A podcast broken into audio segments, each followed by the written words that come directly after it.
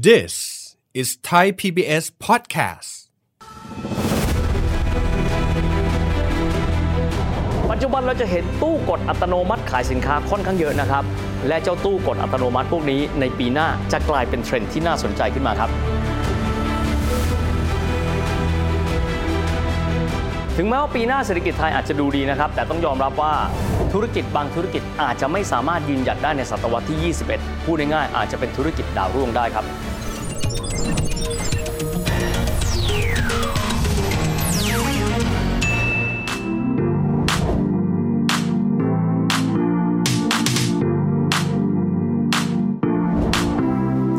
สวัสดีครับท่านผู้ชมครับ ยินดีต้อนรับเข้าสู่รายการเศรษฐกิจติดบ้านนะครับ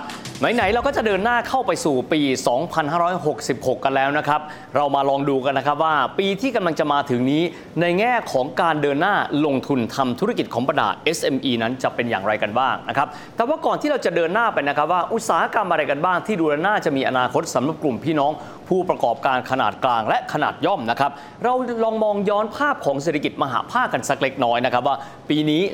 2565 หรือว่า 2022 ถ้าเป็นคริสตศักราชนี้เนี่ยเป็นปีที่มีความทาทายสูงมากครับ ตอนแรกเองเรามีความเชื่อมั่นนะครับว่าปีนี้น่าจะเป็นปีที่ค่อนข้างดี สาเหตุจากการคลี่คลายไปค่อนข้างมากเลย ของการแพร่ระบาดของโควิด -19 นะครับ แต่ท้ายที่สุดนะครับตั้งแต่ต้นปีเลย 24 กุมภาพันธ์ที่ผ่านมาเกิดสงครามนะครับก็คือการเข้าไปรุกรานยูเครนของทางฝั่งรัสเซีย ซึ่งผลส่งผลกระทบอย่างมหาศาลเลย เอาข้อแรกกันก่อนเลยนะครับเมื่อมีเกิดการเกิดสงครามมันเกิดขึ้น ราคาของพลังงานสูงขึ้นตามไปด้วยครับ จากการที่โลกตะวันตกนั้นได้มีการคว่ำบาตรนะครับและกำหนดมาตรการในการที่จะจำกัดการนำเข้าน้ำมันจากทางรัสเซียนำไปสู่เงินเฟ้อที่มีการพุ่งทะยานสูงขึ้น นอกเหนือไปจากนี้นะครับยังนำไปสู่เรื่องของตัวราคาพลังงาน ซึ่งมีราคาที่สูงเป็นพิเศษค่าครองชีพหลายส่วนเพิ่มขึ้น และทำให้หลากหลายประเทศ โดยเฉพาะยิ่งเลยในโลกตะวันตกครับ ต้องเผชิญกับปัญหาเงินเฟ้อและมีการปรับขึ้นอัตราดอกเบี้ย จนกระทั่งปีที่กำลังจะมาถึงเสี่ยงต่อเรื่องของการที่เศรษฐกิจจะหดตัว หรือที่เราเรียกกันมาตลอดว่า recession นั่นแหละครับสำหรับเศรษฐกิจบ้านเรากันเองล่ะครับเป็นอย่างไรกันบ้าง ตอนนี้นะครับปีนี้เองเศรษฐกิจไทยก็เติบโตขึ้นมา ถือว่าใช้ได้ทีเดียวครับ ประมาณ3%เศษเศษๆตอนนี้ยังไม่ปิดปีเลยยังไม่ทราบ แต่ประมาณการกันเอาไว้ว่าจะเป็นประมาณสัก 3%กว่าๆแต่อย่างไรก็ตามเมื่อไปรวมกับการเติบโตของปีที่แล้ว ก็ยังพบว่าการเติบโตของ 2 ปีนั้น ยังไม่เพียงพอในการที่จะทำให้เศรษฐกิจไทยนั้น กลับมายืนนะครับอยู่ในระดับก่อนโควิด กันได้ แต่ถ้าเกิดว่าเรามองขึ้นหน้าขึ้นไปนะครับจะพบว่า เศรษฐกิจไทยในปีหน้าหลักๆ เลยครับ เราน่าจะได้รับอานิสงส์จากอะไรกันบ้างครับ หลักๆ ก็คือภาคการท่องเที่ยว ซึ่งก่อนหน้านี้ในช่วงก่อนโควิดนั้น เรามีนักเที่ยวเข้ามาบ้านเราประมาณสัก 40 ล้านกว่าคนด้วยกันนะครับสองปีที่ผ่านมามีจำนวนนักท่องเที่ยวลดน้อยลง ปีนี้ดูดีขึ้นมาแล้วครับ แต่กันนั้นก็ตามแต่อยู่ในระดับประมาณสัก 10 ล้านคน ปีหน้าน่าจะกลับมาได้ประมาณเกินครึ่งหนึ่งของปีที่พีคสุดๆก็คือปีหน้าประมาณการกันไว้เนี่ย เกิน 20 ล้านคนด้วยกัน แต่ในขณะเดียวกันความเสี่ยงของบ้านเราก็มีอยู่เช่นเดียวกันนะครับ เพราะว่าหากว่าเศรษฐกิจโลกนั้นมีการหดตัวขึ้นมา ก็มีความหมายประเทศคู่ค้า ที่เขาจะต้องมีการซื้อสินค้าจากบ้านเรา เพื่อไปเป็นวัตถุดิบก็ดี หรือเพื่อไปขายต่อในบ้านของเขา ก็จะหดตัวลงตามไปด้วย ดังนั้นปีนี้ถึงแม้ว่าเศรษฐกิจจะดูดีมาก การส่งออกจะค่อนข้างเยอะ แต่ปีหน้าเองนะครับการส่งออกน่าจะไม่หวือหวามากไปสักเท่าไหร่ เพราะว่าประเทศคู่ค้าของเรานั้น มีเศรษฐกิจที่ถดถอยแล้วก็หดตัวลงไปด้วย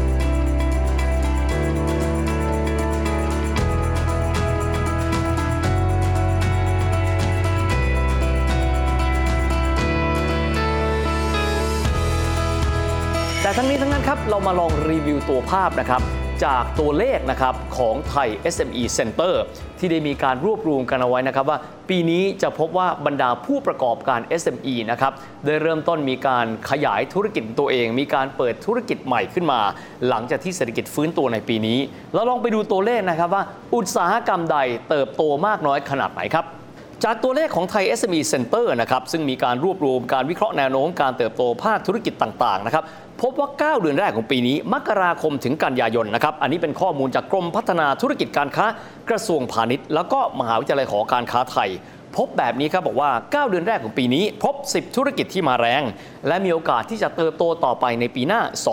2566 จากอานิสงส์ของการเปิดประเทศรับนักท่องเที่ยวนะครับสำหรับ 10 อุตสาหกรรมที่เติบโตได้ค่อนข้างดีใน 9 เดือนแรกของปี 65 นี้ได้แก่อะไรบ้างครับหนึ่งเลยครับ ก็คือธุรกิจร้านอาหาร เพราะมีการจัดตั้งธุรกิจ 2,288 ราย เพิ่มขึ้นเกือบ 60 ปีเลย ถ้าเทียบกันกับปีก่อนหน้า 2 ครับ คือธุรกิจจองที่พักและการเดินทาง มีการนะครับจัดตั้งธุรกิจใหม่จำนวน 722 ราย 3 ครับ ธุรกิจพับบาร์และสถานบริการกลางคืนนะครับมีการจัดตั้งธุรกิจใหม่เนี่ย100 กับ 2 รายนะครับ4เลยครับ ก็คือธุรกิจไมซ์หลายคนคงเคยได้ยินนะครับ ก็คือธุรกิจการจัดการประชุม นิทรรศการงานอีเวนต์นะครับอันนี้มีการจัดตั้งจำนวนธุรกิจถึง 1,200 กับ 2 รายนะครับถือว่าเติบโตประมาณ 10.17%ด้วยกันนะครับต้องบอกว่าอุตสาหกรรมไมซ์ก็คือการที่เราเนี่ยเดินหน้าในการโน้มน้าวให้ต่างประเทศเข้ามานะะครับไม่จะเป็นการจัดประชุม การจัดนิทรรศการ หรือว่ากรณีการจัดทริป เพื่อเป็นแรงจูงใจให้กับบริษัทต่างๆ เข้ามาเที่ยวบ้านเราในลักษณะที่เป็นกลุ่ม การจัดงานอีเวนต์ถือว่าเป็นกลจักที่มีความสำคัญมากๆนะครับต่อเศรษฐกิจบ้านเรา แต่ว่า 2 ปีที่ผ่านมาท่ามกลางการแพร่ระบาด ต้องบอกอุตสาหกรรมไม้นั้นแฟบไปพอสมควร แต่ว่าปีที่ผ่านมาเห็นได้อย่างชัดเจนแล้วครับจากการจัดตั้งธุรกิจที่เพิ่มขึ้นรวมถึงการจัดงานอีเวนต์นานาชาติ การจัดนิทรรศการที่เริ่มต้นกลับมาคึกคักอีกครั้งหนึ่งในปีนี้ 5 ครับ ธุรกิจการขายปลีกสินค้าทางเภสัชพันธ์ มีการจัดตั้งธุรกิจนะครับ 33 รายด้วยกันนะครับสำหรับในปี 65 มีข้อมูลเล็กน้อยนะครับว่าธุรกิจนี้เนี่ยมีกำไรสูงพอสมควรนะครับ 155.31 ล้านบาท ปรับตัวสูงขึ้น 2%จากปี 2563 ด้วย 6 ครับ ธุรกิจบริการด้านสุขภาพและความงามในส่วนนี้ครับมีการจัดตั้งธุรกิจมากขึ้นเนี่ยนะครับ 500 กับ 6 รายด้วยกัน 7 ครับ ธุรกิจปลูกพืชประเภทเครื่องเทศ เครื่องหอม ยารักษาโรค แล้วก็พืชทางเภสัชพันธ์นะครับ ซึ่งมีการจัดตั้งธุรกิจจำนวน 245 ราย ก็คือปรับตัวสูงขึ้นเนี่ย 57%ด้วยกัน8ครับธุรกิจการค้าออนไลน์ อันนี้ไม่ต้องพูดถึงนะครับ e-commerce มีการจัดตั้งธุรกิจเยอะทีเดียวนะครับ 1,214 ราย ปรับตัวขึ้น 12.51%นะครับและธุรกิจนี้มีรายได้สูงนะครับในปี 2564 ที่ปิดปีไปแล้วเนี่ยไม่น่าเชื่อครับ 135,856.52 ล้านบาทด้วยกัน9ครับก็คือธุรกิจอาหารแช่แข็งที่ต้องยอมรับว่าง่ายสะดวกและรวดเร็วนะครับ ก็มีการจัดตั้งธุรกิจขึ้นมาเนี่ยเพิ่มขึ้นไปกว่าปีก่อนหน้านั้นเป็นจำนวน 1 เท่าด้วยกัน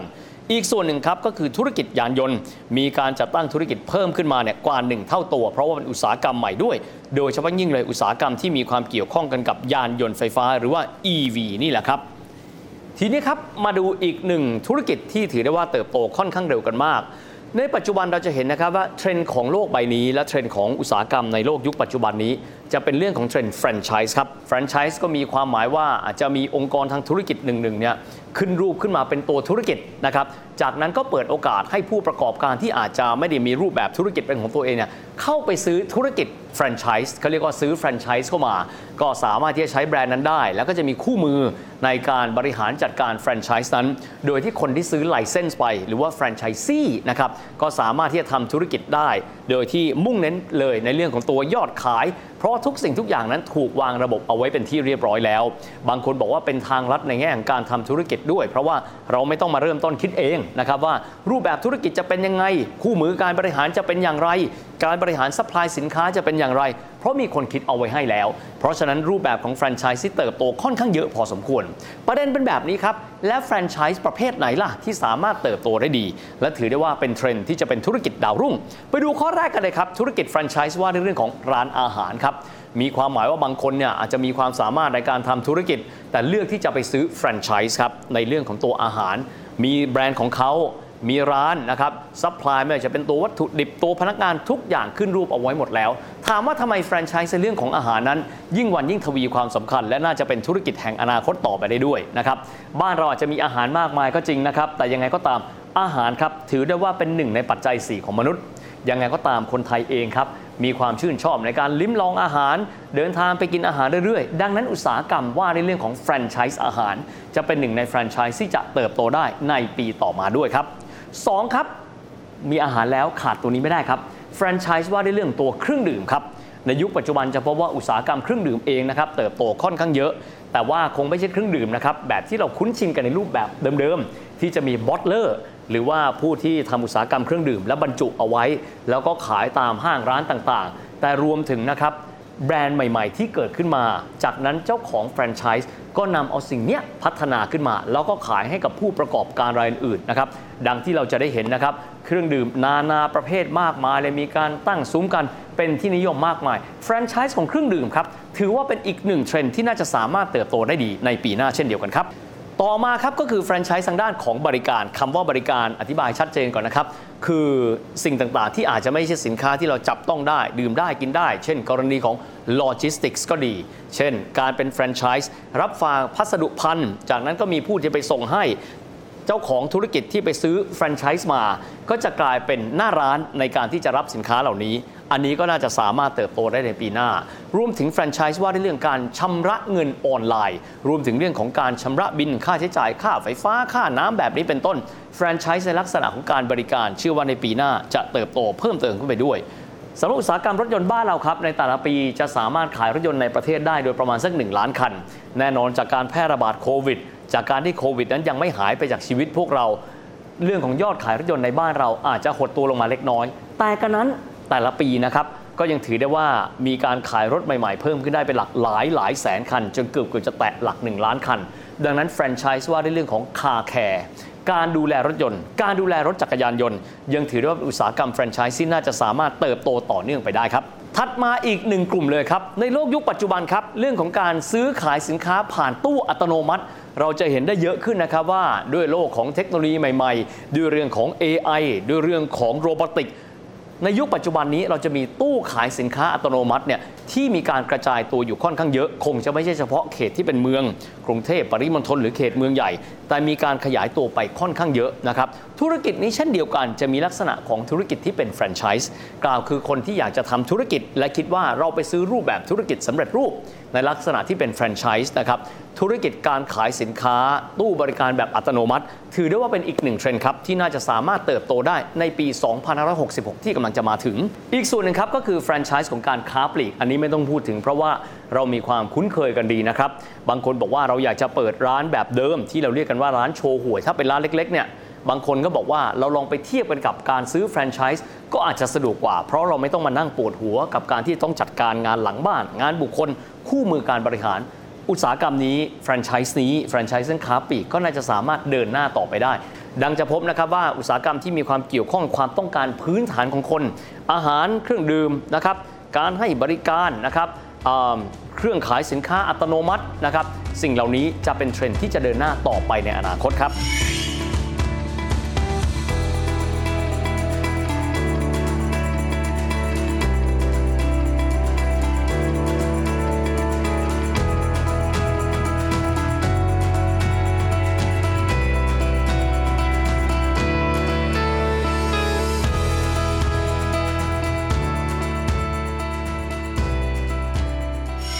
แต่ทีนี้ในยุคศตวรรษที่ 21 นี้ก็จะพบว่าจะมีธุรกิจบางประเภทนะที่เสื่อมความนิยมลงไปค่อนข้างเยอะครับ เราลองมาตรวจแถวกันดูนะครับว่าอุตสาหกรรมที่น่าจะเสื่อมความนิยมลงไป และไม่ควรค่ากับการลงทุนนั้นมีอะไรกันบ้างครับ 10 อุตสาหกรรมที่ว่าถึงครับได้แก่อะไรกันบ้างครับ ได้แก่ธุรกิจโทรศัพท์พื้นฐานก็คือโทรศัพท์บ้านเรียกอย่างนี้ละกัน รวมถึงเครื่องโทรศัพท์หรือว่าเครื่องแฟกซ์ครับสองคือธุรกิจฟอกย้อม 3 คือธุรกิจหัตถกรรมที่ไม่มีการออกแบบและราคาถูกพูดง่ายๆ หากว่าเราไม่มีการใส่เรื่องของความคิดสร้างสรรค์เข้าไป นวัตกรรมเข้าไปแล้ว อุตสาหกรรมหัตถกรรม ถึงแม้ว่าจะเป็น handmade แต่ที่สุดแล้วก็จะเป็นอุตสาหกรรมที่ไม่สามารถเติบโตได้ในอนาคต 4 ครับ ธุรกิจสื่อสิ่งพิมพ์และวารสาร เพราะโลกยุคปัจจุบัน คนเสพคอนเทนต์หรือเนื้อหาผ่านรูปแบบของดิจิทัลมากขึ้น 5. ครับ ธุรกิจรับส่งสื่อสิ่งพิมพ์ตามบ้านและสถานที่ทำงาน 6. ธุรกิจโรงพิมพ์ การพิมพ์ เช่นหนังสือหรือแผ่นพับ 7. ครับ ธุรกิจคนกลาง ธุรกิจผลิตและขายต้นไม้ ดอกไม้ประดิษฐ์แบบนี้เป็นต้น 8. ธุรกิจ call center 9. ธุรกิจเครื่องปั้นดินเผาและเซรามิก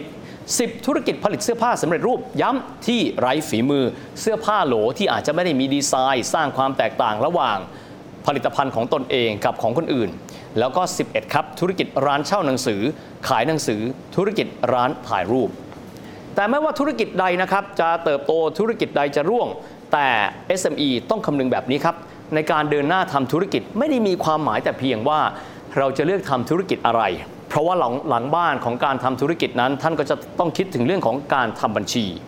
เรื่องของการบริหารจัดการกระแสเงินสด เรื่องการบริหารสภาพคล่องยังไงก็ตามครับสิ่งเหล่านี้ถือว่าเป็นองค์ประกอบที่มีความสำคัญเป็นอย่างยิ่งเลยสำหรับการทำธุรกิจไม่ว่าท่านจะเป็นขนาดเล็ก ขนาดจิ๋วหรือขนาดกลางก็ดีครับ ปีหน้าเองอาจจะเป็นอีก ปีหนึ่งที่มีความท้าทาย แต่ขณะเดียวกันก็ถือว่าเป็นปีหนึ่งที่จะมีโอกาสโดยเฉพาะเศรษฐกิจไทย ซึ่งคาดการณ์กันว่าจะเป็นหนึ่งในมีกี่ประเทศทั่วโลก ที่สามารถที่จะฟื้นตัวได้หากเทียบกันกับเศรษฐกิจของโลกในปีนี้ด้วยนะครับนั่นก็เป็นภาพรวมนะครับของรายการเราเศรษฐกิจติดบ้านนะครับสำหรับวันนี้เวลาของรายการก็จบลงแต่เพียงแค่นี้ แล้วพบกันใหม่โอกาสหน้าสวัสดีครับ